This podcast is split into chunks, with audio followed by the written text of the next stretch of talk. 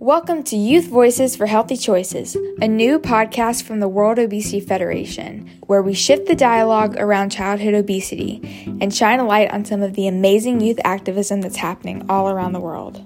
I'm your host, Faith Newsom. I'm a patient who's lived with obesity for my entire life and the founder of a nonprofit called Oceans, which supports and advocates for adolescents living with obesity. I'm also a first year PhD student, and my goal is to eventually go into obesity research full time.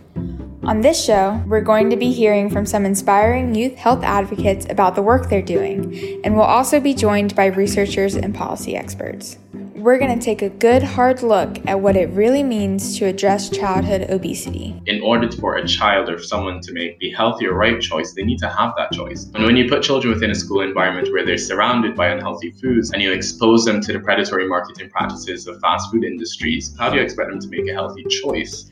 For our first season, we'll be focusing on a few of the most important areas for change, like advertising, Parents don't know what children see. The only way to tell is to look over a child's shoulder. If we can take marketing away from children and stop that brand addiction from an earlier age, then it will have a big impact.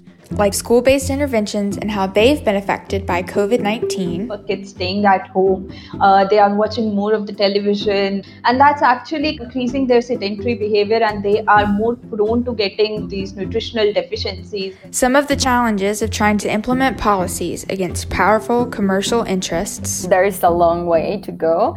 I think that you you must start with something. You cannot wait until you have like the full package of policies because it won't be possible. And most importantly, we're going to be talking to you about ways that you can act now. Join us in sharing our campaigns, join us in signing petitions. Just keep talking about it. At the end of each episode, we'll be sharing information and resources for how you can join us and get involved today.